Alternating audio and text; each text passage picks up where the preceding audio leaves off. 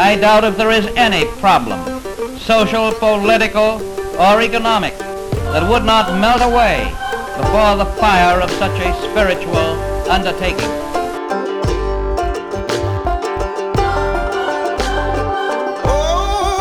I was um. Remember when Y2K was the thing? Um, well, I have a memory of midnight uh, on January or December 31, 1999. I do remember that night. Yeah. Yeah, I remember talking to my dad about this. I was like, "Dad, is our computer gonna get destroyed or something?" I was like, Yeah. I forget how old I was. I was very young. Yeah. I still remember everyone freaking out like Y2K was gonna be a thing. Yep. All the computers were gonna crash. Internet was gonna just go into the toilet. Right. It's like our computer doesn't even have internet. it's like a used computer I got from work that they were throwing out. I was like, okay. Not connected to the internet. not- it'll be fine. yeah. oh, that's funny. A weird. That's like, Yeah. that was such a weird time when everyone thought because the internet is such an important part of our lives in 2000 it's going to destroy everything and Yeah. now it's like 23 years later it's like and now it's literally taking over AI. we're just like man it's like the ron paul i tried to warn you yeah, that's right. Yeah, back then we thought it couldn't handle, you know, we thought it was going to crash because like it couldn't handle the fact that like we were turning over to a year with three zeros in it. Now it's like it like writing uh essays for us and like and So yeah. that's that's that's gonna be the next like in 20 years that's gonna be the next like the next generation's alex jones. It's like oh i see the lizard people actually averted y2k and we all thought it was a good thing but that was to put us on a trajectory of ai uh, dominance. And it was the ais going back from the time in 2050 to stop y2k terminator style that's what happened it was supposed to happen it was supposed to put us back into the 1950s it was supposed to save us from the oncoming onslaught of ai dominance and they stopped it with time travel or something like that. I don't know. That's that's. That was beautiful. That could get clipped and put on like TikTok, Thomas. That was pretty good. That was amazing. no, then there's gonna be like, what happened? Did Alex Jones not have lung cancer? He sounds a little bit high pitched. oh man. But uh Oh my god. yeah, just that's like when you think about it, like what if what if what if there was some deep plot by like some AI deep state Mm. that's averted Y2K with a time traveling device, and they were like, all the computers are actually gonna fry, and we need to stop this. I don't know how the causality of that works, but yeah, t- the Since when has timeline causality ever mattered for time travel movies or stuff. Oh yeah, I mean the the rules are very nebulous on how time travel works in the movies. Yeah. Um, because if you got to the year two, 2050 without the time traveler going back to stop it, then how do they get to the year 2050? Yeah. Yeah, that's I don't know. It's a but I like the idea. I, I like the idea. Um, that would actually be kind of a funny. Like, I should. Yeah. It, now somebody's gonna listen to this. Probably our Croatian listeners gonna listen to this and be like, "Oh, that's right. I'm gonna write a novel about this." that's right. Or or I, I would like like a Matrix spin-off kind of movie or like a Inception movie kind of deal. Yeah. yeah. Yep. Y2K was actually a conflict between like the humans of 2050 trying to destroy the machines Yeah. And the AI, which was Yep. trying to avert Y2K, and we're all just sitting there in 2001 being like, "Oh wow, computers didn't fry." Yeah. Let's go off, and then it's And like, then "No, humanity was doomed. monsters, maniacs, what have you done? damn you all!" You never seen that ruined it. Never seen that. Seen that movie, Isn't that from um Planet of the Apes with Charles. oh that movie. Oh, oh, oh yeah. yeah, where he's like, I thought you were referencing um Yeah. oh isn't that also from um Archer? No, well, yeah, Archer's taking it from. Planet Oh, he is? That's Okay, Krieger's line. He's taking Okay. it. Yeah, it's like how they do the danger zone. They're, they're Yes, that's yeah, right. It's Okay. Yeah. Yep. You monsters. you yes. um uh, speaking of maniacs, how about these uh Republicans? I don't know anymore. I have no comment. No comment. Yeah, we're I We're want some bread. I have my circuses. Give me my yeah, stimmy. there you go. Can we uh, still get uh, some stimmy checks over here, even Yeah. if there's not a speaker of the house, so we can enjoy this better? so I need more money on the predicted markets. Could you pass a quick stimmy of like 500 bucks so I can put more money on gambling on who's going to be the next speaker of the house? Yeah. We're We're bro. Come on, let's go. the latest scuttlebutt. That, so we're recording this on Jan 6th, um, two hours away from the next vote. Is it? They're going to vote tonight? They're going to vote tonight. So what happened? There were two Republicans who were not in DC today. Um, they were off doing. They didn't say what. So they're waiting. They had to wait for them to come back. They had votes earlier today. Obviously, it didn't work out. So they're like, let's adjourn till ten, so the other two Republicans can get back. McCarthy claims that he has the votes now. That's he claims he does. I don't. We'll see. We'll see what happens. Um, I think like twelve of the defectors voted for him in the last um one, but he still didn't have enough votes. Did Chip Roy flip? Good question. I don't know. Actually, I think that's a, I think he did because I remember C-SPAN talking about the ones who were still holdouts, and it was Yeah. Boebert um, who I heard someone describe her as she's like that annoying mom at the little league game yeah. who just like won't shut up. And as I saw that in my head, I'm like, and her, I was thinking to myself, her son's name is Colton. yeah. That, that she is she is the woman at the the little league baseball Who game. harasses the umpires and Exactly, because she's too American for her kids to play soccer. Yep. Mhm. Um, and she's going, Colton, Colton, no, get away, Colton, no, no, no, get down already, do it. No. that's that's okay. Except she's a congresswoman. oh man. So Matt Gaetz, who like nominated Trump. that was uh you know just more of the clown world kind of stuff that was uh you know um yeah because technically anybody can be uh speaker of the house kind of like pope any catholic can be pope um Which- What would happen if you're married? i think because it's technically allowed like what i think that you you're still able to do it i think you would just have to be like a very rare case but because you have married priests I see. now i don't know about married bishops because even in the east that's not allowed Yeah. you have to be a bishop to be the bishop of rome Usually, well, usually the bishop comes from uh, the monastic circles. right They don't draw it from their uh, what we call diac diocesan. So i don't i think it's technically not forbidden Okay. um but i think it's obviously rare if or you know never have ha- never's happened um but I, I, one kind of funny quote and obviously this is not an apples to apples comparison Mhm. but it took less ballots to get jp2 elected than it's taken kevin mccarthy to get the speakership um and if you know anything about papal conclave history jp2's election was very contentious. Um because the yeah the french contingent and the italian contingent were had enough of the block voting blocks that neither of them could get their guy through. And the french were tired of italian popes. Uh, so they were like just blocking every Italian attempt. Um, and so the Pole, Wojtyła was like the uh, the candidate that both sides could agree on.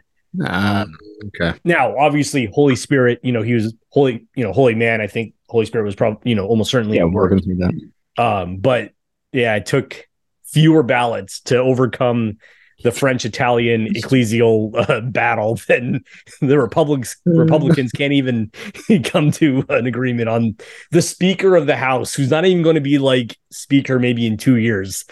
Oh, probably not. probably not. like, We had like a system like the we had a system like um like Britain. We'd have like we'd run through um Speaker of the House is faster than Liz Truss or something. Just oh man. churning through them. Like, yeah. Well, you know, if, next?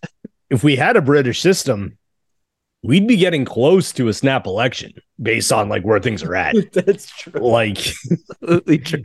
like, it's Absolutely. they uh if I mean, McCarthy's having to do a lot of horse trading.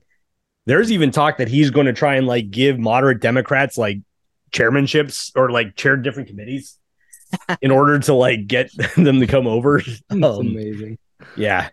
So fun stuff. Could you imagine if like if Trump was the prime minister and he was in the House of Commons arguing from Oh, that'd be It would have been amazing. It would have Oh, been like man. it would have been like, yeah, I'm tuning. What are you tuning into? Another session of Congress. This is Yeah. great. Oh yeah. Bernie Oh gosh. call him a loser. Hangs out in Vermont. Don't know what he's doing up there. He's got one of his three houses. He's trying to tell me that we need to like raise taxes when we raise taxes in one of your houses, Bernie. Labor. It's weak. Tony Blair. Nobody cares about Tony Blair. Tony Blair. Yeah, sad. say they say I should be the king. They say that old woman she doesn't do anything. She just sits there. She just has her stupid dogs. What? do- Who cares about those dogs? Nobody. You could step on those dogs. It doesn't even matter. You know. I like. I like greyhounds. They're fast. The best. Little Jeremy Corbyn can't even get his party together. Sad. you know what? We are gonna bring back so much worse in the Falklands. I tell you, so much worse. We're gonna bring back the Western Falklands, i.e., pathetic Argentina. We're gonna make it great again. oh man. Uh yeah. You know, it is I, I have to say where that happens. you know, No, watching you know, I, C- I really who's going to be your uh, so who who's going to be your, your chief of uh, chief of the military uh uh prime minister trump? Uh captain price. Wonderful guy. Saved the world so many times. Racked up so many kills. I think we should put him in. He's a great guy. Somebody can we get him on the phone? Can we put him in chief of staff here? Where's captain price oh he got killed what am I- So, speaking of Trump's cabinet, did you see? I saw on Twitter that John Bolton is going to be making a run for the Republican nom- nomination. Actually, I saw that today. I was in a group Yeah. chat with James and John. They mentioned that. Like, oh That's going to be ex- John Bolton on the same stage it's Donald Trump. with with the Don is going to be primetime television. Oh my gosh. Oh, Just man, me- it's- as long as they get another stimmy so I can like do, you know, Yeah. degenerate gambling While you're while you're the watching it. Public burns. Like like, like while while Trump's making fun of Bolton's mustache, you've got to be able to like tie, weak, who wears a button down, pathetic. pathetic. what kind of a man has a mustache? Shave it off. like, Yeah, they say that he should shave it just just so under his nose, because that's how much invasion he wants to do. oh man. So um yeah, that's the news uh, for the most part, or the American news, and then um uh, man. bring bring back the beer pot. That's the real Oh, beer pot has returned. I haven't when was the last time we had the beer pot? It's been a while. I think last time was when Michael was on, so it's been a while. Wow. That's a that's a really good under Yeah, but we'll get Michael on eventually. we will. He's preoccupied. I'm sure everyone misses him. We miss him. dearly. I miss him. I don't miss him. He's a crazy man. Crazy person. Sitting there with his stupid fish. He probably has to take care of his fish. He's probably buying a shark. That's what he's doing. He's probably buying a shark. He has a shark. That'd be pretty cool. He needs to come back on the podcast. Yeah, he needs to talk about a shark. Um, No, no, no. He's still rewatching She-Hulk. of course. he's really like, no, I'm just, I'm just like doing a deep dive on the, Yeah. Piece of on the on the cultural implications of this. Uh, I'm writing a writing a major review paper. yeah, that's right. Peer Deconstructing. reviewed. Deconstructing She-Hulk. um, oh, but uh, in the somber news, uh, His Holiness uh, Pope Benedict the Sixteenth has passed. Yeah. Um. May he, may you know, Right, eternal light shine upon him, and uh, Mm. may he pray for us. Yep. And uh, Mm. I, you know, I had, uh, you know, moments where, you know, we've talked a lot about the Latin Mass on this podcast. Sure. Mhm. Even though None of that would have been Yeah. possible without his work. Mhm. And the fact that I get to take my kids to the Latin Mass and they get to experience it is, you know, because of his his vision, his leadership, his writings, and everything like that. So, you know, eternally grateful for his work on that. Yeah. No, Um, I agree. Yeah. because I'm not a I'm not a theologian um Yeah. by any stretch of the imagination, although I do deal with a lot of like theological topics. Um, and it was from listening to um Catholic stuff you should know. I was in correspondence with uh, one of the priests there. Yeah. and he recommended one of Ratzinger. It was Ur- Urs von Urs von Balthasar's work on Mary, and also uh, Benedict's. And that was like the really the first time I had read Benedict, and I was like, wow, I like Benedict could go through one scriptural story about the Blessed Virgin and draw more theology out of that than I ever thought possible. Yeah. And just like just like the understanding of Mary as a prophetess Yeah. in these different scenarios. I'm like, that wow. And then he'd Yeah. explain it. I don't remember exactly the whole intricacies of the argument, but sat there, you're like, oh, man, like this guy, this guy knew what he was doing.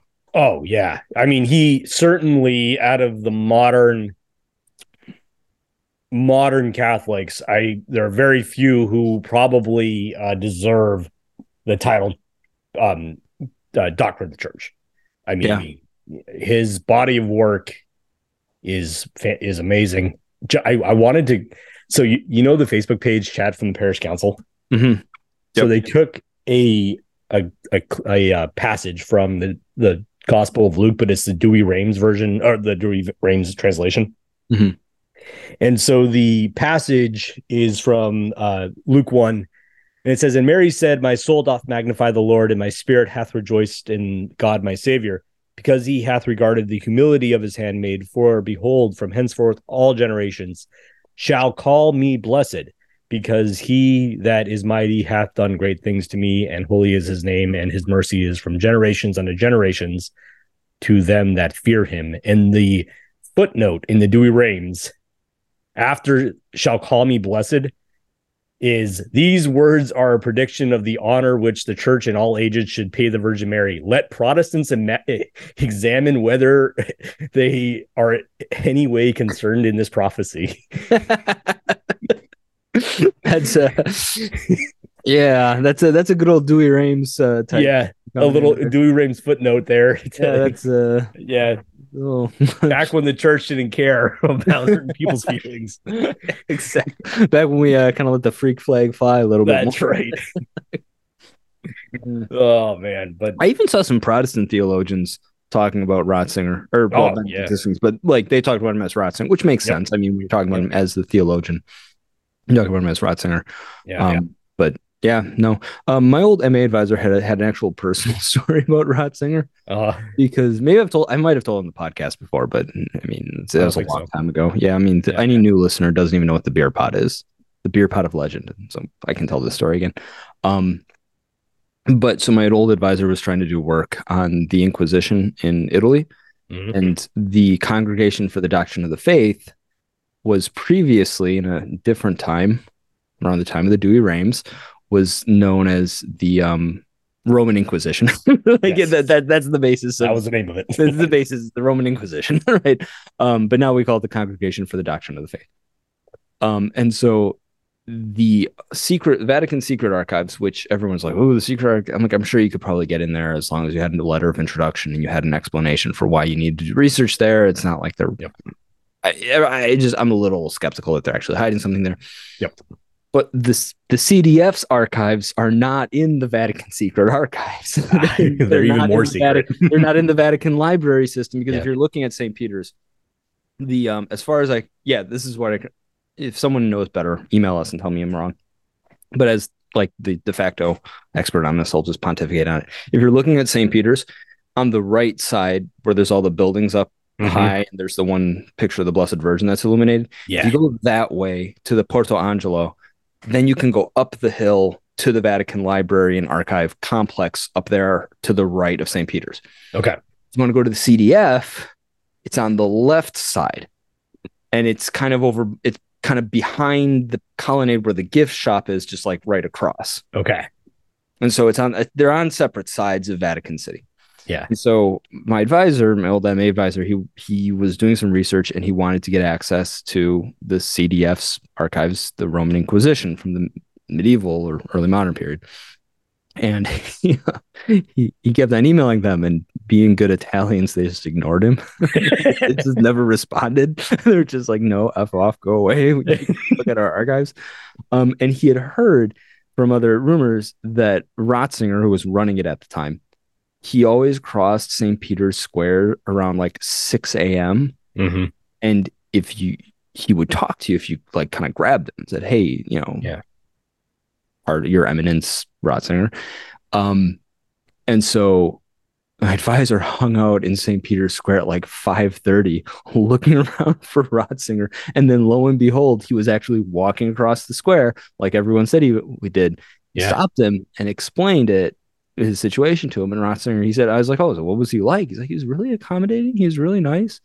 And he's like, okay, well, email this per or like talk to this person or blah blah. blah. Maybe this is actually probably before email. I take that back. I just yeah, like send a I- letter. I just inserted like a modern technology into this. Yeah. story. It was probably a phone call or a letter. or Yeah.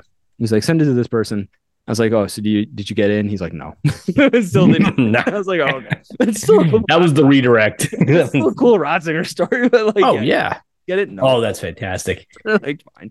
So Well, and I will also say, you know, for all of the, you know, for everybody's, um, you know, during his pontificate, everybody made a lot of hay out of like, oh, he's anti-Muslim, he's like this, that, like they really tried to paint him to be this uh, uh, draconian, like dogmatic person. But when you saw who showed up to his funeral, and I was listening to the EWTN, you know, like listing of all the different groups that showed up, it was a very diverse group of people. All the Orthodox churches Really? sent representatives, really, the Italian Jewish Union and the Italian Muslim Union sent representatives, Huh. and a lot of the Protestant churches did as well. So I, you know, your point being he was a respected theologian in Christianity. And I think that people all like he wasn't as um the character of him that people tried to paint. I don't Emperor think was the reality of people who actually had to deal with him. yeah, Emperor Um, Palpatine. Yeah, Emperor Palpatine and all that. And then the the um what did they what was that show um the two popes Mm. I, which I've heard I haven't seen it but I've heard really paints him to be this uh, the caricature of Benedict Somebody- and not Actually, like there was a major news article that actually used an image from the two popes to just it's- it was like no that's like literally the dude from the silence of the lambs Like, Yeah. what- like no that's that's that's not come on like google yeah. search this real quick guys Like, yes man oh that's weak trust in so american media just went up Yep. Well, and then so I I had tried, you know, I do my best to try and like have multiple sources of news because I don't want to be, you know, one source. Um, so I had NPR's um like hourly news updates in my podcast, you know, lineup so that whenever I'm like, all right, let's see what's happening in the world, I can pull up the latest one. Mhm. And they were giving their news update that Benedict had passed, and they were kind of giving like a wrap up of his life, and it's like, it was so negative. It's like, guys, like, and you know when like there's that joke about how like when Castro died, like the New York Times like hailed him as like this here. It's like, Yep. Benedict didn't kill a single person. like almost certainly. like even when he was like a Hitler, like I don't even know if even then, like Yeah. even like it's why How is old it? was he at that time I think he was like 14 or like maybe 15, maybe 15. He was very young, and he deserted. Um, oh i didn't know that Yep, he deserted. It was in the end. It was like at the very end of the war when like they were pulling like kids younger than 16 and putting them at the front. He ended up deserting and ended up in a POW camp. Um, but uh, and then there, he also tells a story that while he was deserting, he came across two German soldiers who were like looking for deserters, and they let him live Hmm. uh, because uh, the way he describes it, they were kind of sick of everything too. They weren't going to, basically, they didn't want to be murderers for a lost cause, is the way he describes it. wow Um, and uh, so he he lives that through that ordeal, and then um, goes to an American. I think it was an American POW camp.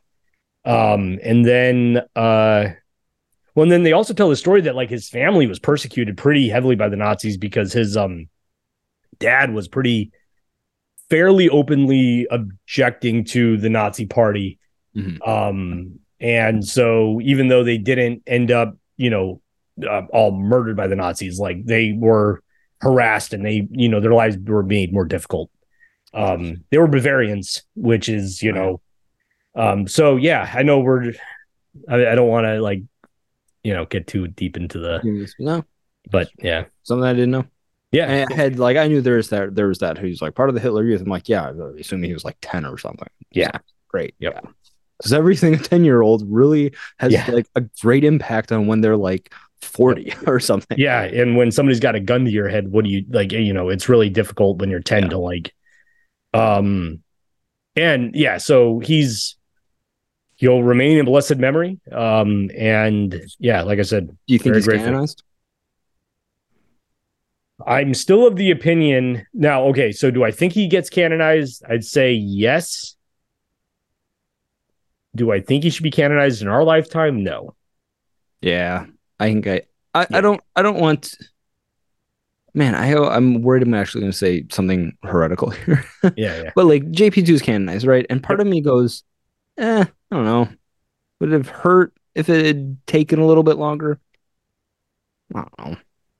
I I, hope that's if it's if this is heretical, I recant of that. If it's no, not. well, I would say, I mean, I think we've had this debate on the podcast in the past where prior to JP2's pontificate, there was a significant waiting period Yeah. for canonization. Um, and I think the church had a certain amount of wisdom in maintaining that, um, where Mhm. they would say they want a local, like they want a natural, um, uh, the they want the church to naturally kind of come to terms with the person's um interventions in the church's life. I think I, I Mhm. like basically they don't want to force it and they want Yeah. people to be praying for their intercession kind of in a natural way and miracles to happen and kind of it to progress naturally. Um and they and canonizing your successor is also kind of an interesting political move. Yeah. Um, or not canonizing your successor is also an interesting political move. Yep. Um, so or the case of Louis the Ninth, canonizing your political enemy's forefather yeah, as a way of uh, making peace. Not that I don't think Louis the Ninth wasn't probably a very good, holy, upstanding human being, but you know, Yeah. like it, like Philip the Fourth kind of does have a gun to Boniface VIII's head in many Yes. different ways. He's like, yeah, like Yes. let's make up. I'll, I'll canonize your granddad or great Yep. granddad or something. We'll we'll call it good. It's like we'll call it good until I send a posse of like angry, like dissatisfied, angry Italians and French after you at Anagni. right? They're gonna smash. They're gonna punch you in the face. Yep. like, Like, like oh, so, so that's my response to that. Where Yeah. I would not be upset because it does like to me, a, a Pope Benedict. He doesn't need the church to get him into heaven, so it's not as if like he's waiting. For oh, whoa, whoa, whoa, excuse me. Taylor Yeah. Marshall's like, oh, whoa, whoa, whoa, whoa, large. Well, I I just said something heretical. Does the Lamp and Liquor podcast believe in the salvific power of the church? Oh man, that was. I'm yes. going oh, to read man. to you Acts so and so. Oh man, that Taylor, was mis- we misspoke here. w- misspoke. um, the church does. Benedict does not need the church to canonize him to get into heaven. That's what I meant. that, that is what I meant. yeah, Lamb and Liquor. We're, 2023, we're just going straight to abject We're- heresy. we're By the just- end yeah, the, we're by the end of the year, we're just like, you know, I really think Richard Dawkins makes more sense than Christopher Hitchens. I, I- I really, I really think that. You know? Just- we're just straight up atheists. oh, that'd be crazy. Um, what happened? Um, but um, so yeah, that's that's my. It's like yeah, we're not, we're not going to. There's nothing that um, you know, praying for his intercession, praying for him if he's in purgatory. You know, you don't want to assume things, so definitely pray for him. Um, and then pray for him to pray for us. But the whole canonization process, especially for a influential Yeah. theologian whose theology is still playing out to a certain extent. Yep. Um, I think is something that you want to approach delicately, is what I'll say. And and I also still think we're not going to sort out everything that's happened with the sex abuse for another 50 years. yes. Yep. We got to So- wait for everything to come out on that 100%. Yep. Like you, we might wait 100 years for Yeah. everything to come up. But well, and I wouldn't be opposed to 100 years for somebody. I, I mean, really, Yeah. like if if Benedict's, well, see, and like when one thing I think we've kind of lost track of in our very fast moving um, society is like the works of Aquinas and Augustine like a, a, correct me if I'm wrong because I think I've said this in the past and you you've corrected me. Wow. But if um but but I might be misremembering. In Aquinas's time, he was not hundred percent accepted by every element of the church as being like the solitary source for like this is the guy you need to listen to for Yeah. crews of the church. Yeah, no, that's that's definitely Yeah. true because well, I don't know about during Aquinas's own lifetime, but I know that Leo the Thirteenth, like when you have CUA has a bunch of scholastic um, Right. philosophers, it's really because of Leo the Thirteenth really cementing Aquinas in the 19th century as like this is going to be the dude. Like, Yes. and that's not to say that Aquinas doesn't have influence like into the early modern period. Yeah. But I also think it's it's incorrect to see Aquinas's legacy as just like one unbroken Yeah. string of just trampling everyone else for like Right. top dog status. Like right. there, there's there's yeah. I, Yeah. I actually yeah. Go ahead. No, No, so yeah, exactly. So if you know, I would love it if you know, in a hundred years, if Benedict's theology stands the test of time, and you know he becomes his work is placed alongside that of Aquinas and Augustine, Mhm. and you know these guys, and you know all these great doctors of the church.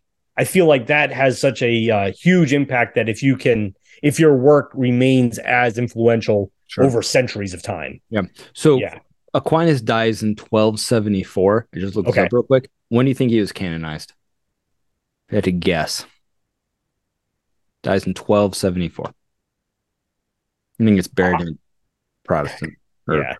or- So he dies in 1274. You know, I am I'm going to just throw a shot in the dark and just say like 1700s is the no, it's too far. 1323. 1320. Okay. Okay. So So- about what? 50 years? Yeah, which is a that's a decent amount. Yeah. That's fine. Yeah. All of his contemporaries have probably passed away for the most part. Yeah. Um maybe some young guys are around who knew him, like Yeah. real young 50 like years. Yeah, Yeah. they're 70s now. Yep. Like real young monks who may maybe knew who he was or older they're in their senior Yeah. bit but like all his teachers and all of his direct people who are with him are have all passed No, I, again, I, yeah, if it was 50 years, I wouldn't.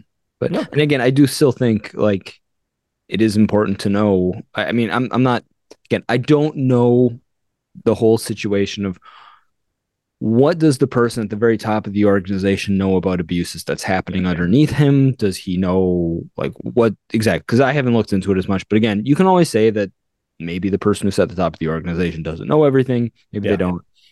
Maybe they do. Maybe they push it under the rug. Who knows? But it would be nice to get more into the clear It with would. that whole period of the church and all the people who were in power in the church and who know who knew what and Yeah. who made which decisions before we go and kind of are like, well, it's like cool, so let's get him. He was a pope, Yeah. and we've just been canonizing popes since like 1950, like willy nilly. Yep. so let's maybe just don't slow down. you know i yeah and still I think, ask for their intercession. You know, oh 100% just means yeah. you can't pray for them publicly at a mass or something like that. no but i'd say the church i think that's a very good point that um we need to yeah get clear of it know what get clear on what happened um which eh, yeah I'm not as familiar. I'm not trying to cast like aspersions on Benedict's memory. I don't, I because I, I literally don't know. I just know he was a pope during, or, and you know, in leadership within the church during this you know, very negative, time, very bad time in the church. So yeah if you and if he wasn't pope he was head of the cdf or he was like the top ranking cardinal in the college like um so it, it is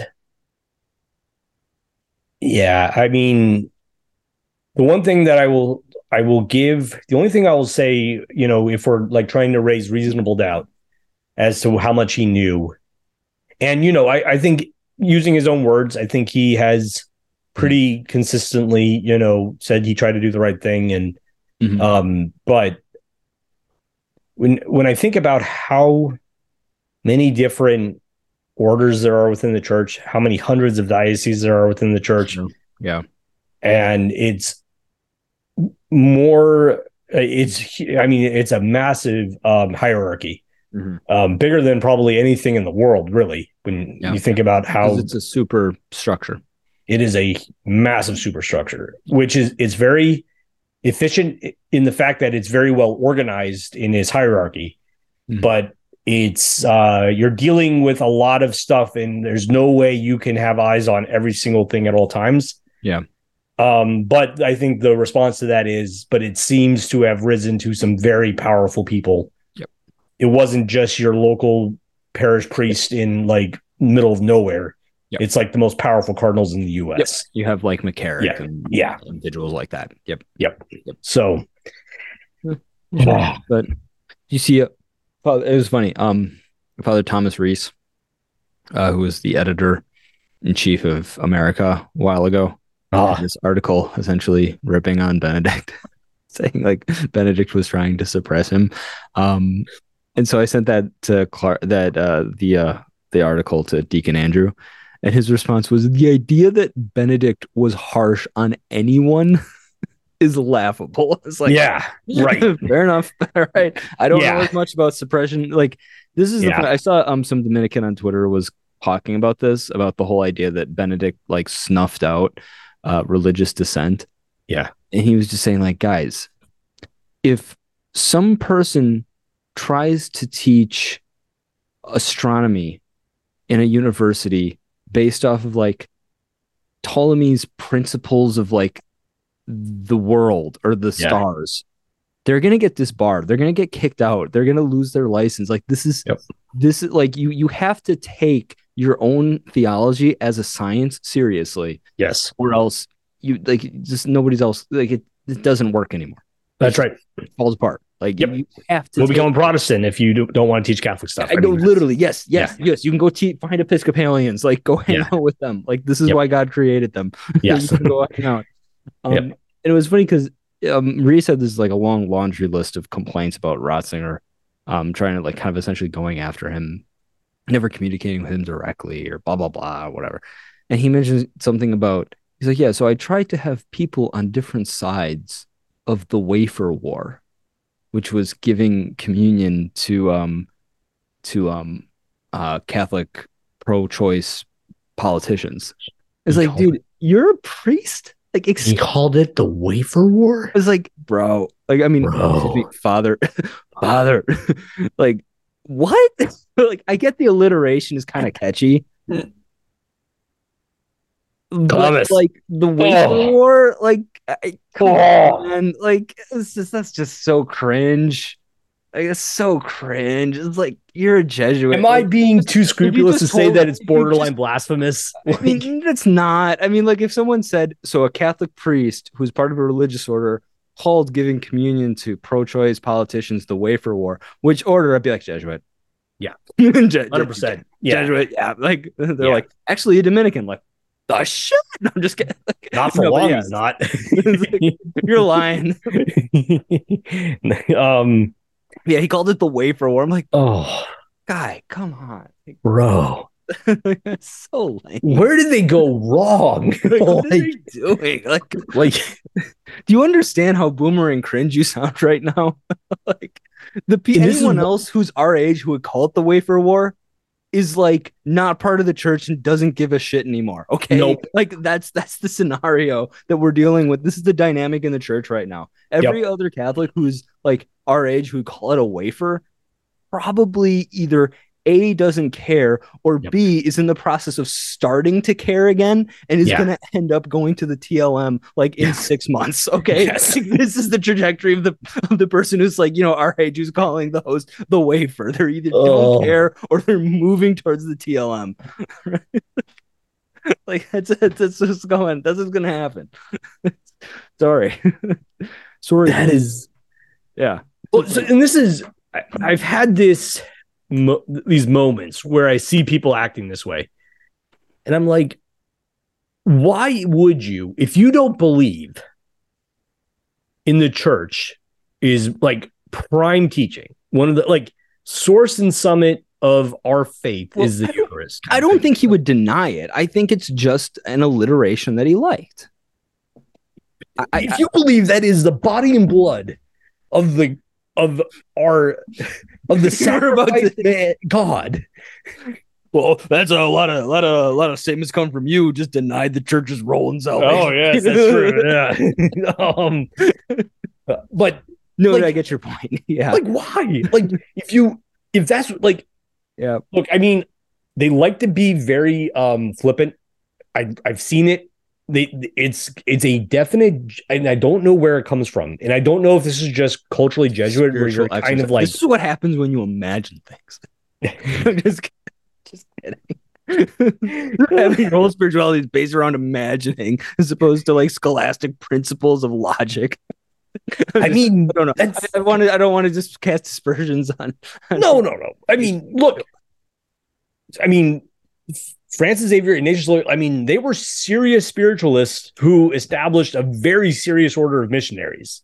Yeah. Like it was the Jesuits who took Christianity to the New World and to Asia. Like, Yeah. it, it was, they were no joke. Um, but something happened. Uh, I forget the year, but something weird happened. I don't know. I, Yes.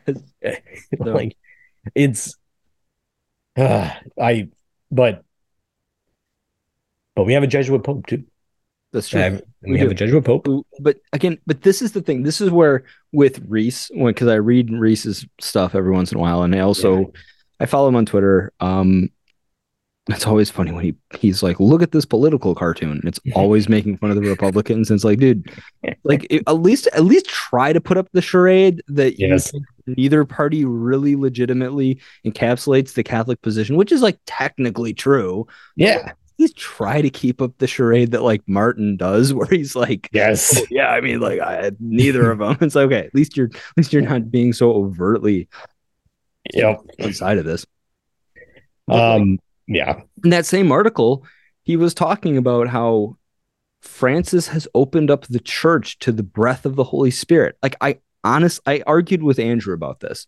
And he thinks that like some of these people, like they literally can't believe this. I'm like, no, dude, they literally do believe this. Like when you have Patent Ryan, uh, Parent Ryan, who's the Jesuit parody account because he doesn't want to call himself Father Ryan because that's Yes.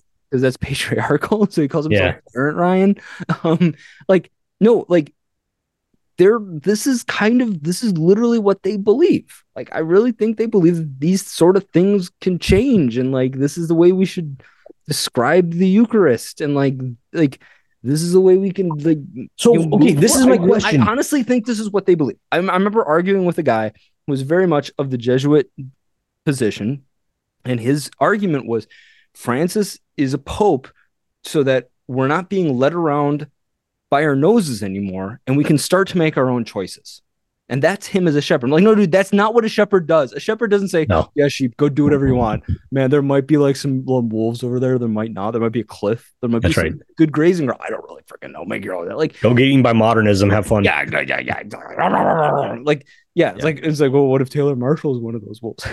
He might be. I'm not saying he might be. Like his Twitter is pretty cringe to be honest. Like it's like day 25. Who has their like Christmas tree? I'm like, dude, stop asking me about my home decor. Okay, shut up. Don't you have something else better to do? like, Yes. come on, seriously, dude. Um, but like, eh, like, dude, no, like that's this is literally Like, there has never been a time in the church when the leaders of the church have been like, you know what, man, just you be you, go do it whatever, you know. Oh, St. Paul like handed someone over to Satan for like hanging out with his dad's widow. Nah, forget it. Just forget that part. Like, that's like, that's like whatever, man. Not, not a big deal. Drinking judgment upon yourself at the Eucharistic feast. Who cares? That's that's like pretty cold, man. Paul's a cold dude. like, I just like I just know, dude. Like that's not. Well, so that so Thomas, this is what I I don't get, and this is what I I if we don't believe in the teaching authority of the church, Mhm. if you're like one of these people who's like basically kind of bought into this very much post enlightenment idea that like we can determine our own truths and things like you know all of that. Yeah. Mhm. But you're going to remain Catholic. Mhm. Like what? Like why? I don't understand why you remain Catholic. Why? Like what is it about remain? What it like? If you don't believe in the church as this institution established by Christ that has maintained its truths throughout, you know, the 2000 years of its existence, Mhm. why do you go to church every Sunday? Like what what like what like what if I didn't like I'm not trying to say that like there's that my faith is only based on like of this small thing, but it's like if I was so like I wouldn't waste my time is kind of like Mm-hmm. you know what- like if I thought that this was just kind of a social club or like a Eastern philosophy that I could kind of like Yeah. muddle my way smoke through. some weed and be like, Yeah, and- you know what and the Buddha says? He Yeah, like, things, bro man." like that's so related to what you know jesus my said. he's a socialist yeah, man. like- Like, what I understanding when I talked, I was nice to this homeless guy, man. It was Yeah. like told me what Confucius once said. yeah and i think you know like he would have been a stalinist and you know it's like it's like uh so like so do you know the answer to this like what is it is it like because not that i mean i definitely enjoy going to church but if i didn't believe in the church's teaching Yeah. I wouldn't spend an hour and a half every weekend. And maybe that's why church attendance is down, is because that's what I mean. People don't. Yeah. But like, why stay in the fight? Like, why be in it, like in fighting and like causing problems if you don't even believe in the thing? Like, like wh- I, I so there was um there was one interesting uh podcast episode I was listening to. Um excuse me. It was Andrew Sullivan, um, who's again he's he's he says he's Catholic, um, doesn't like has some serious issues with that. Um, but he had on this guy who was a writer for America magazine, and the guy was gay and he Yeah. was married to a to another guy, married quote unquote okay, and he this guy brought up that same point that him and his partner tried going to an episcopalian church for a while um but they both came to the conclusion that the episcopalian church didn't have enough center didn't have enough focus on the eucharist. Right. and that that was missing for them. And that because of that they continue to go back to a church which they're like which was very supportive um of them. It's like okay like i'm, I'm sure i'm going like i'm sure you guys are going to like some really jesuit church aren't you? Um but it was interesting listening because the guy really did seem to believe in the eucharist. Like he seemed maybe he wouldn't give it i mean hopefully hopefully he wouldn't call it the wafer war yeah, um, but he really did seem to care a lot about it and that that was something that was missing in the episcopalian so when i ever i was joke like that's That's a literally good- what god okay. made episcopalians for like Yep. yeah that's kind of funny but also in this guy's instance it wasn't it was like Yeah. that's not that wasn't so it does say something to the that's a sacrament good point. but it also is like so that whole issue that whole side of things that the jesuits i think very much want things to change Yeah. um i don't know I, n- not that i'm like shaking my belief on it but i'm not quite No. sure what's the correct way of of talking to individuals like that guy Well, so what I mean, experience with that you know, I think what's so important to like if you have I well, I don't know how active he is in the polit like I don't know like how who this what what else this guy's doing in his political mm-hmm. life, you know. So, but just basically based on your story. Yeah. From the If garbled interpretation remembrance of it from like two years ago exactly. But so mm-hmm. if we're just talking about a, you know, a gay man who, you know, is dealing with that part of his life, but is also still drawn to the Eucharist, I find there a major difference between every sinner in the world who is trying to remain close to God, Mhm. as opposed to people who are remaining in the church, but seem to be actively denying the truths of the church yeah like I can see you're you're you're a fallen human who is like Mhm. trying to be better than somebody who thinks the church needs to change to fit you. Yeah. And you're actively acting like all the Catholics who are Well, here, this, no, but this guy clearly wanted the church to change its teaching on same-sex unions. Like he clearly wanted this, and so, but this is the interesting thing of when you have this when you have this thought process with it is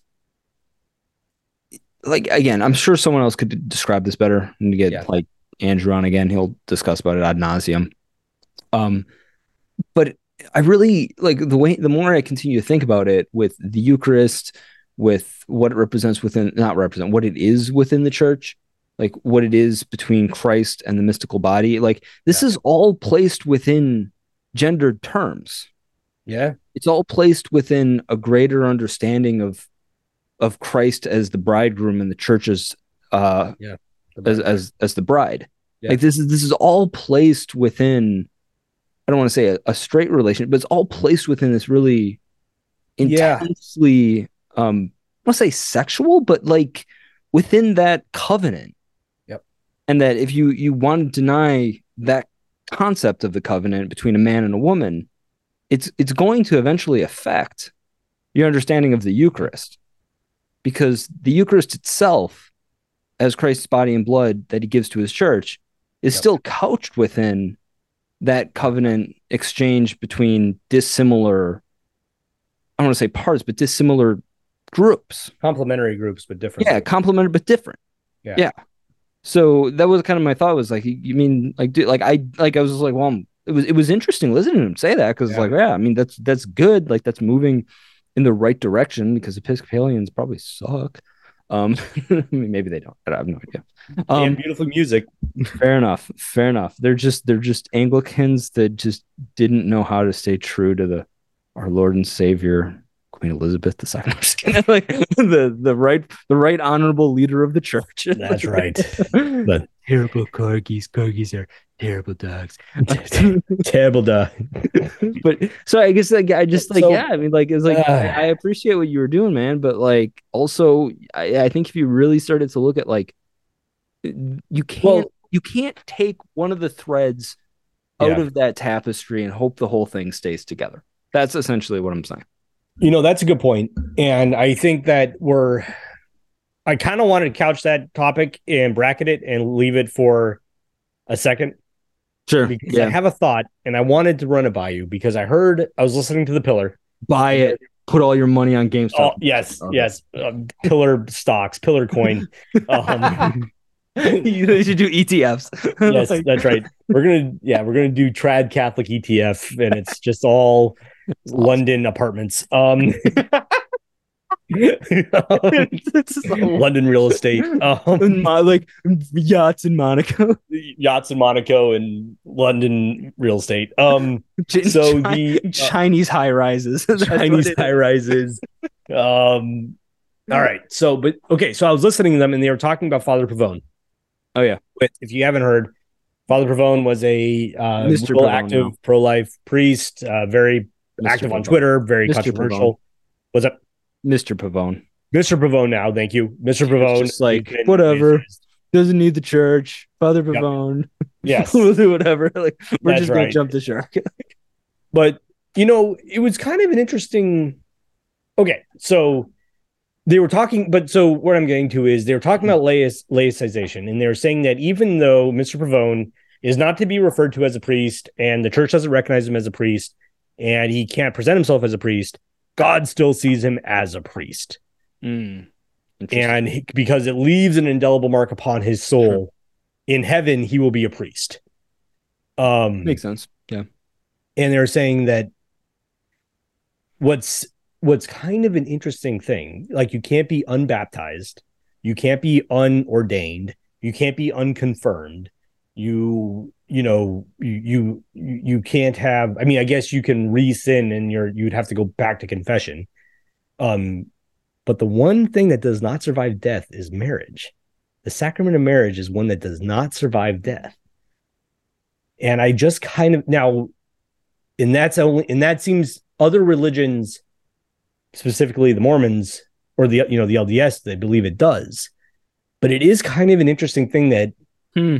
In, in christ in it's biblical i mean obviously christ said that there is no marriage in heaven but it Mhm. is interesting that it doesn't leave that indelible mark on your soul in such a way that other sacraments do It's uh, it's very it's very I don't know. I, it was just something that I kind of thought was kind of an interesting thing that came to me. So do you think if it were so again, this is going way beyond my scope as Yeah. a person of knowledge of anything with sacraments.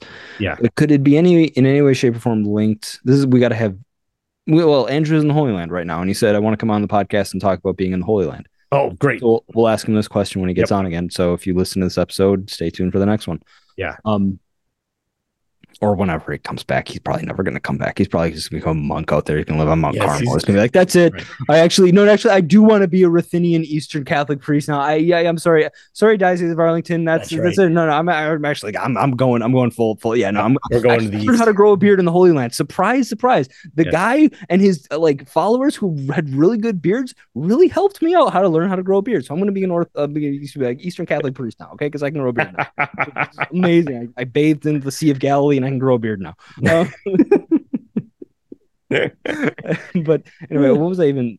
we were talking about how marriage doesn't yeah, spread yeah. death. So- yeah. My question is: is if marriage were to leave an indelible mark on the soul, would that some way impinge upon the marriage feast of the Lamb?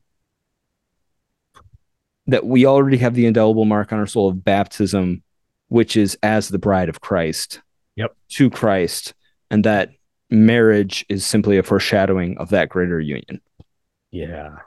That was That that would that would, that would pop in. That would, that I'm curious if that would be the Yeah. I you know, I think it's um I want to talk to yeah, Deacon Andrew about We it. we it's interesting. it, yeah. Yeah, because I mean I went to, I, I mean obviously I went through pre-Cana and we the like my pre-Cana was great and he described the he put it in the full context. Basically the priest, very holy priest, uh fraternity priest, fraternity of St. Peter. He he took the entire Bible from Genesis through the apocalypse through, through Revelation and Just call it the apocalypse. Revelations is lame. it, it Apocalypse puts the the fear of God apocalypse. into you. it's it works to remind you of what's to come. You know, Exactly. Um, you reveal like a baby shower reveal? Like, Oh, no, yeah. It be, No. it will be the eschaton. You're like, oh, Why don't you read this thing? Um. So the uh, so he, the way he described the Bible was basically one long continuous love story that ends at the Bible at you know at the feast in heaven in in the apocalypse. Like it's and it it was beautiful. Like he he took out very important passages that were kind of seminal to like di- like different touch points throughout the Bible that kind of shows this progression. Mhm. Um, and it's really beautiful how you know marriage between man and woman is is kind of um a part of that story. Um, but it is just kind of an interesting marriage is an interesting sacrament in like just as like kind of the theology of sacraments go Mhm. it's an interesting uh, like uh legally it's kind of like this funny thing where like if if a marriage does happen it cannot be dissolved Sure. And then until death and it's this uh yeah it's a it's an inch like yeah when i just i don't know i don't know what my full thought is but i just had that moment of realization where i'm like well this is the only one that doesn't really survive Death. Yeah. Death, Yeah. where's your sting? And it's like, haha, marriage. You're like, oh, Yeah. Well, and. I, so when I've gotten into this argument with my or, or discussion with my LDS friends, like everyone in heaven is going to love each other so much that there isn't going to be any kind of exclusivity, not in a sexual way, but like kind of like sure. we're all just adoring God. There's no need for marriage. Is kind of the idea. Mhm. Um, but it, I don't know, like the, I, I think it's like that. You're like, does your soul, is it a married soul or isn't it? Mm, Because like your, yeah. even like your soul Yeah. survives death yeah. and your soul was the one that made the covenant. hmm and is the sacrament like I don't know. I, I have to read re, re- I have to like read the catechism and like kind of get back into it. Listen it to the catechism in a year with Father Mike. that's what I'm doing. We're just yeah. yeah. You. So, do you want to put a pin in that? We'll ask Andrew. Yep, let's do it. Deacon Andrew about that. But I'm gonna pause and I got another question Yeah. for you. Yep. Okay, cool. So it was a question is a something I read in a book. Won't describe say what the book was, but it was the whole concept. You know, a lot of people tell you you should be yourself. You know, just be yourself, man. Just like do whatever. Like that's that's fine. And sometimes I've thought that makes sense, and then sometimes I've also thought that doesn't make sense. Like Yeah. I've I've always gone back and forth on the whole idea of whether or not you should just like quote unquote be yourself because like what really is being yourself? Yeah. Like I'm a different person talking into this microphone, hanging out with you, doing this podcast than I am when I'm by myself Yeah. or when I'm talking to my parents or when I'm talking to my colleagues or when I'm talking to or when I'm talking when the microphone isn't in front of right? Yeah. Like, this is like there's a there's a whole host of things that you present yourself in very many different ways. Um Sure. I could tell a story about Matt Fred, but I won't I'll, I won't belabor the point. Um okay, so the book I was reading and it was essentially saying don't be yourself. Okay. Like don't be yourself. And so the the paragraph that made me stop and think and it was the top of the paragraph was believe and so you shall become the hardest distinction the uninitiated have with the just be yourself dynamic is that personality is malleable personality is always in flux the person you are today isn't who you were 2 years ago Mhm. nor the person you'll be 2 years from now there are traits and characteristics we may carry with us for a lifetime but even those are subject to change depending on our circumstances. You define what being yourself is at any given moment, and it's relative to your personal conditions and environment. So I didn't know what to do with that because, in some ways, it seems a little bit too Nietzschean, where it's like, make yourself the Ubermensch in every situation that you're ever in. Hmm. But then also part of me is like, no, there's a there's an element of truth to that. Well, I think another way you can look at it instead of the Nietzschean approach is you can take it to be be a saint no matter what situation you're in. Mm. Flipping it there. Hmm. No matter your circumstances, your or you should order your actions no matter your disposition your I, I so what I will say is just be yourself is terror. I I will say this. I think just be yourself or do what makes you happy are ter- is terrible advice. I don't think that now do what's best for you Mhm. is the correct advice. have a beer mug or beer. Have a beer mug. That's very good. Pot. These pot. are good things. Yep. Beer pot. Um but so that like I am in agreement that if somebody tells you do what makes you happy or just be yourself, you're kind of limiting your potential for growth. Mhm. instead of saying push yourself push yourself into new territory become something more than what you are you're saying well, just stay who you are which be true to yourself in so that you are staying true to your um your principles Mhm. and so when faced with a a, a situation where you are challenged morally or ethically or even professionally, Mhm. you strive to hit that which is best. Hmm. But I don't so go ahead. Yeah. No, no, actually, hmm, now you've kind of changed my perspective on it a little bit because the other things I've read in this book are very Nietzschean. It's Yeah. very much like grasping to power um Yeah. and kind of self-fulfillment in oneself. But now that you mention it, there is a way that you could, I think, interpret this in some sort of sort of like virtue ethics. Yeah.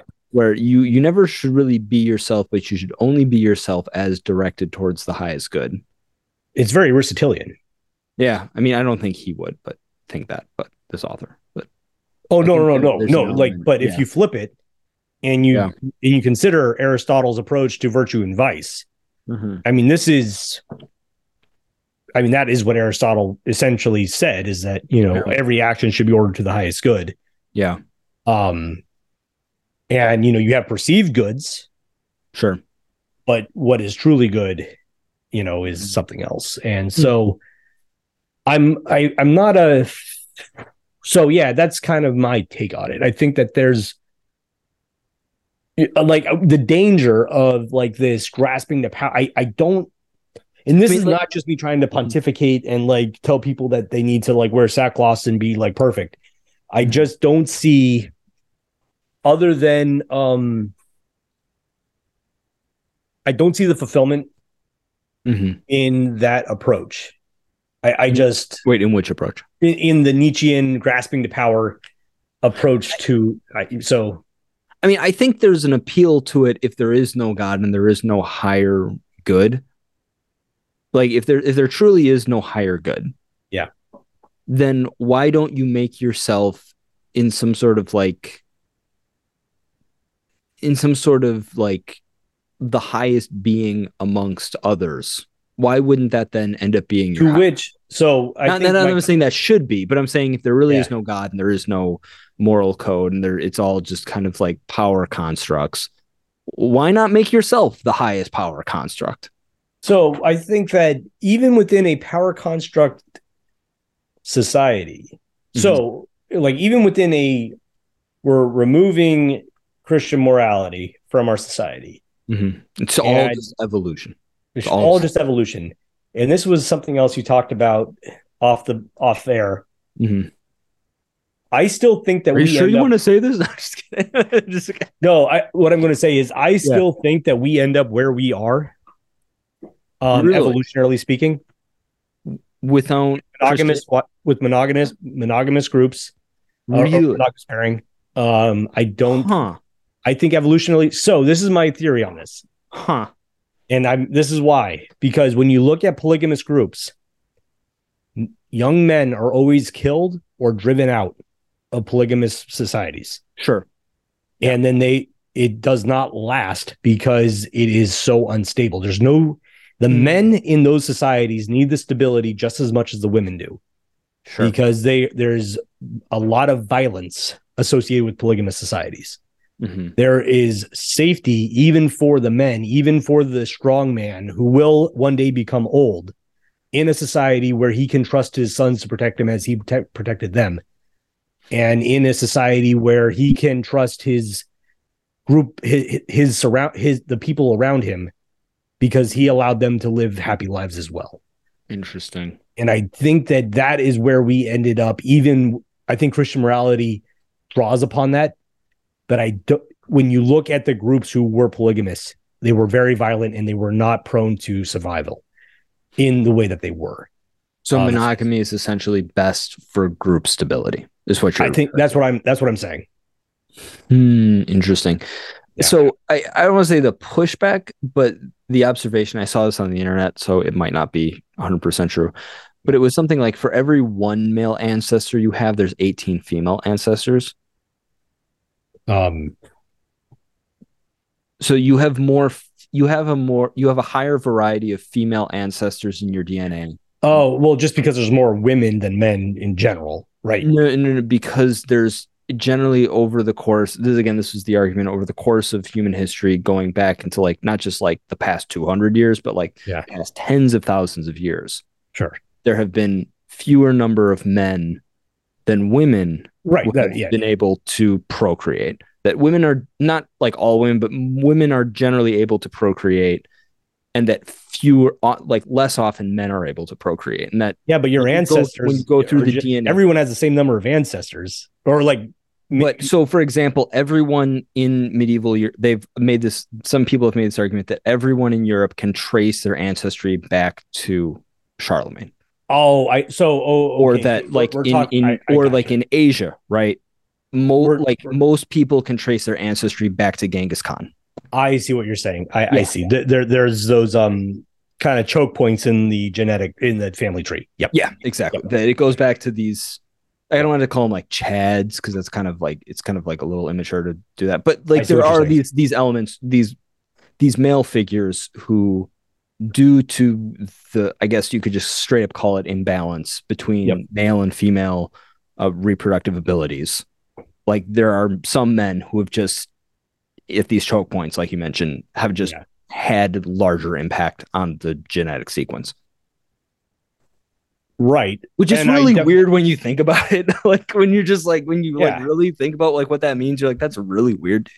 It is Like- weird. Um, Yeah. and I think that it's a good point where humanity has survived periods of.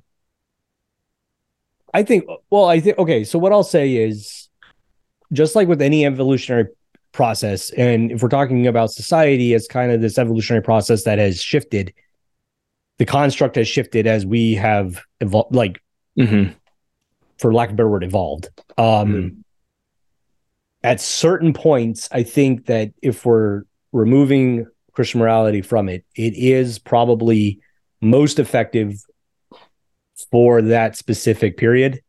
Mm-hmm. I think that that is probably, if you look at you know Genghis Khan, he was like uh, I think it works when it.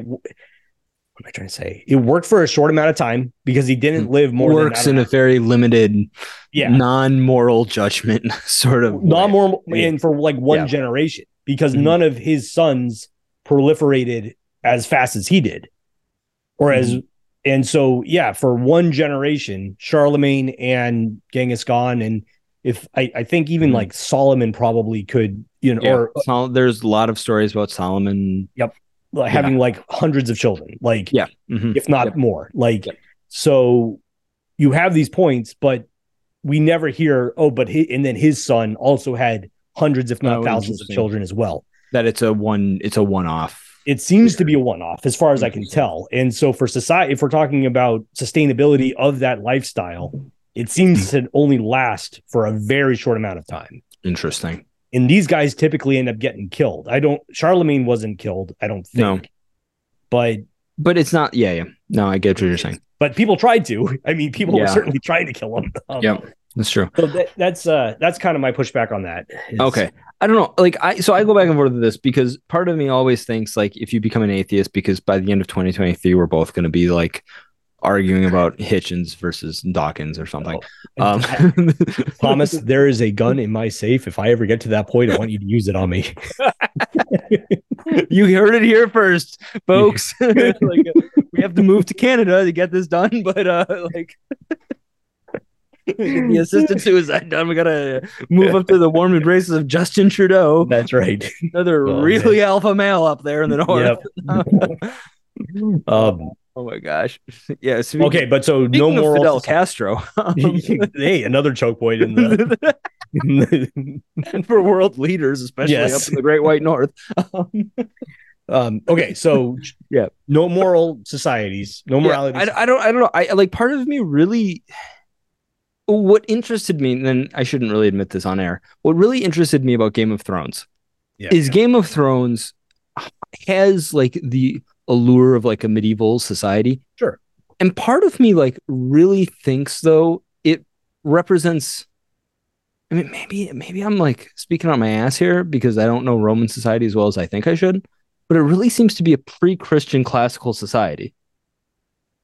Roman, Where it's or like- Roman society is. Yeah, or, or Yeah. like a very much a might makes right sort of world. Oh yeah, sure. and it's it's like maybe maybe I'm not giving the Romans maybe the Romans were more more moral than we give them credits for. Uh, maybe Game of Thrones is really just like a Nietzschean postmodern dystopian hellscape, like with a medieval skin on it or something. Like, oh, they have swords Well. and dragons, so that's like a Middle Ages. it's like no, it's it's completely different, my dude.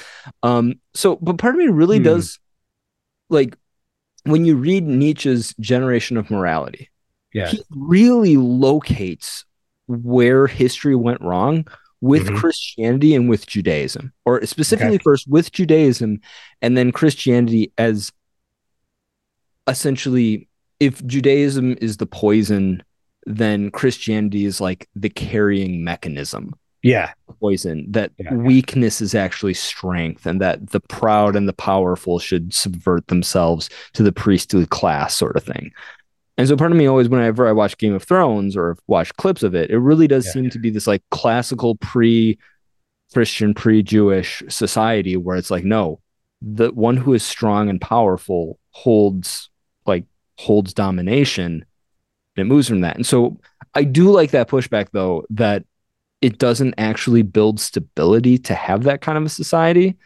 and so that is kind of the pushback that that I'm thinking through now. But part of me has always thought that no, you you move back to some sort of like pre Jewish, pre Christian formula. Yeah. Without Christianity or without Christ, if we're using a Nietzschean perspective, Yep. the Jewish Christian contribution of weakness as strength kind of thing. Sure. Yeah.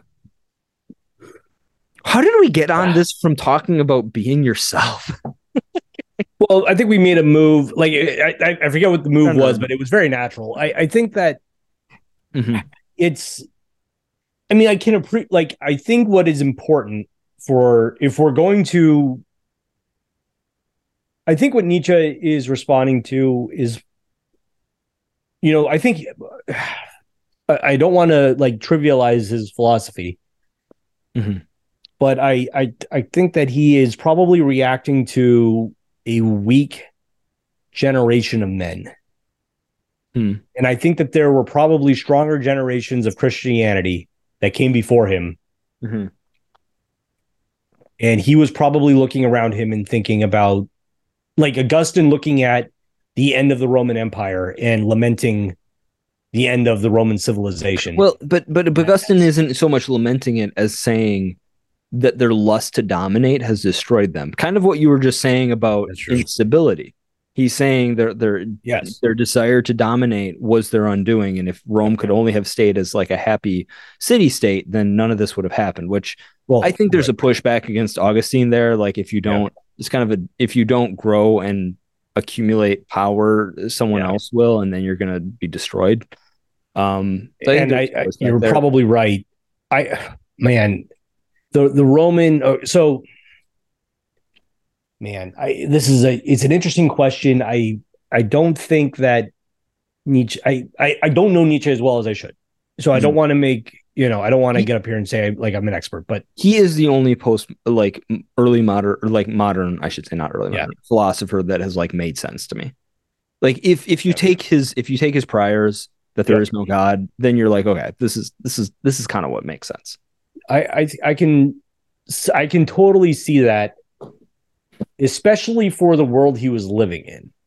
I, I can like if, but if I was living in a, and I'm not trying to romanticize the medieval ages, but if we're looking at a heavily Christian but not soft society, um, one that is consistently at not that war's good, but one that is having to survive but still be Christian Mhm. and has a strong warrior class and a strong um, ruling class Mhm. and all these things where they have married Christianity with um, that domination, so to speak, like that. okay trying to get I don't think Nietzsche, if he was living in that time, he would have had the same opinions mm. because he's living. he would have been tossed on the stake exactly. Louis would have. good old king louis would have got him Yep. Um, I mean, I don't think you can look at Louis and be like,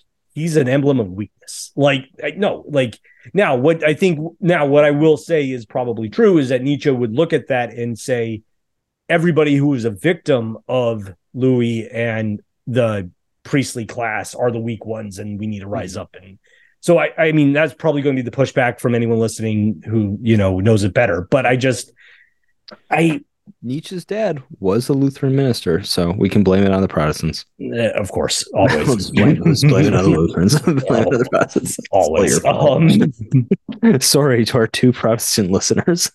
We're blaming it on you again. You play a vital role in this podcast. That's- scapegoat.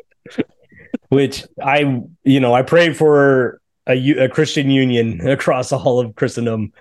But uh yeah, this is um But man, you guys can be cringe sometimes. yeah. It's cause, cause I mean, Anyway, you had indulgences were a little out of control, but look at all the problems the Reformation have caused. like, I actually did talk with a former guest of this uh, podcast, uh, Josh. You went on Yeah. a while ago. You weren't on this. This is when No. Michael was still bright-eyed and bushy-tailed and making episodes with us. Um, but I was talking about the Reformation, but the argument that like the Reformation was what brought on modernity. And he's like, Yeah. no, this is a long slur against Protestants. We we disavow this. I'm like, I don't know, dude. this is probably a good argument for that. It's uh, you know, good uh, argument, yeah. dude. Like, Oh, oh, this is okay. So another oh, man, I was tell I sent you that I was I was listening to uh I don't know why I listened to this one. I don't even really like it. Uh, the editors from uh National Review oh, and they were doing like this Hmm, If you don't want to listen, if you want to listen to podcasts you don't want to like, like listen to Pod Save America. oh that one Those guys are even worse. Yeah. Like, oh, um dude. but so I'm listening to it and they're talking about Western civilization. It's like, oh my gosh, stop, please. but anyway, no, you're talking. They're kind of having a similar conversation that we're having, kind of like uh-huh. doing a Western civilization, like talking about like things, and they're like, "All right, what were the best?" And then they really were ripping on the medieval ages, like really ripping on it, and like, oh, it was like the darkest point of all of history, like the plague. And I'm like, look, a lot of people died in the plague, but like a lot of people last- died in Asia and the Middle lot of- East in the plague. Yeah, It was a global phenomenon. Like you think And how many people have di- smacked the U.S.? Well, COVID smacked everyone. and look, it lasted four years. It was bad for four years, and then it abated.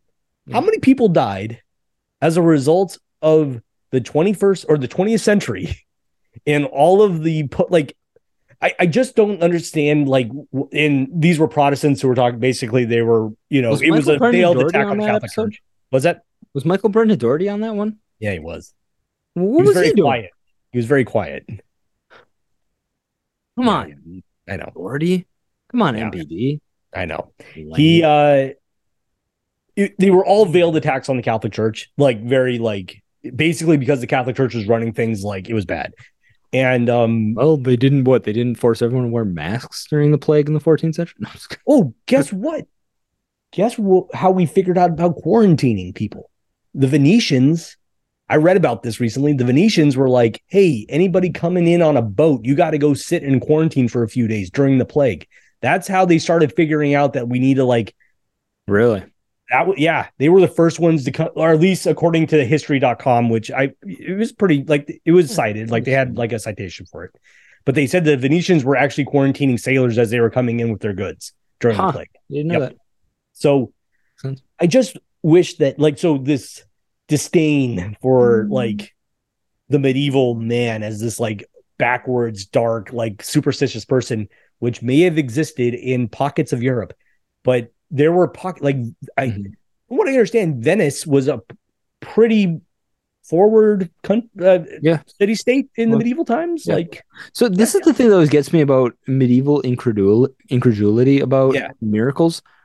There's a Franciscan chronicler who gives a list of seven reasons as to why clerics might make up miracles about relics. And one of the reasons is so that they can make money. like he literally brings in like see this we are literally going to become Christopher Hitchens fans Oh, end of gosh. But this is literally like, you can imagine Christopher Hitchens going like, "Yes, the the, the medieval clerics uh, invented these miracles so that they could rake in the unsuspecting pounds of the medieval peasantry." And it's like in Right. Salimbene, who's a who's a you know a Franciscan and kind of weird in other ways because he Mhm. tells you that you know he doesn't love his mom because his mom tried to save his two sisters during an earthquake and not him. right He literally writes this down, and so he's a very weird figure. But he's like, yeah, one of the reasons why clerics make up stories about miracles is to get money, and you're like, bro, you want to live in the Enlightenment or something? Like, well, Yeah, what's right. going on here, dude? Um, so I just like the whole thing with medieval inc- credulity is like is is clearly overblown. it is It's overblown.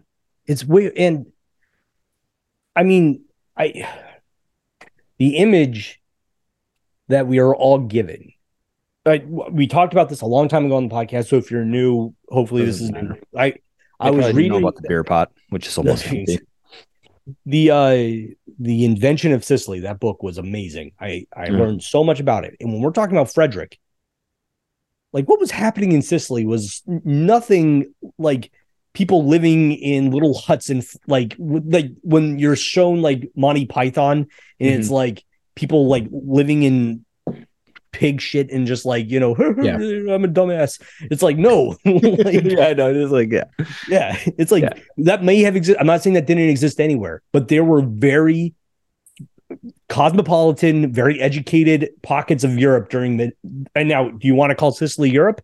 That's a whole nother discussion. Yeah, But there were, sure. but it was things were happening during those years within the Mediterranean that was not people living in pig shit and not Exactly. no one Look, look.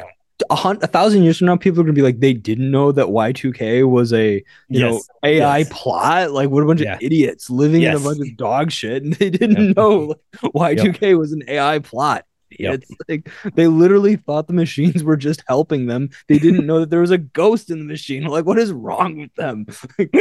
This is- they literally thought Google Maps was just telling them where to go and not in a sense directing their lives. Like, idiots. Uh, well, Thomas, if you uh if uh you ever get to a point where you're able to like write a screenplay or a, a TV series, do one on Frederick. Yeah, And- he's an interesting dude. He, Do you know- he do so amazing here- story. Here's a funny story about his mom. Um, Yeah, his mom, Constance of Sicily, got married to the um, son of the Holy Roman Emperor Henry the Henry the Sixth, who becomes ends up becoming the Holy Roman Emperor himself. Yeah. but she's 30 years old um, when she gets married, and he's 21, so he's just able to drink, or not really. but I'm sure he was drinking at I'm sure he was drinking. Um, Yeah. So he gets married to someone who's like, you know, nine years his elder. Um, and so when Frederick II is born, when do they get bo- when do they get married? They get married in 1191. Frederick is born in 1198.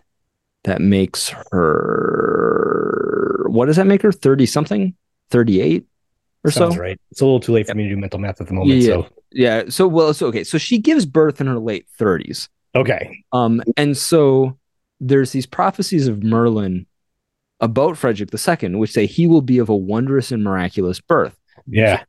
If you like the Holy Roman Emperor and you like the union of the Holy Roman Empire and the Kingdom of Sicily together, Yeah.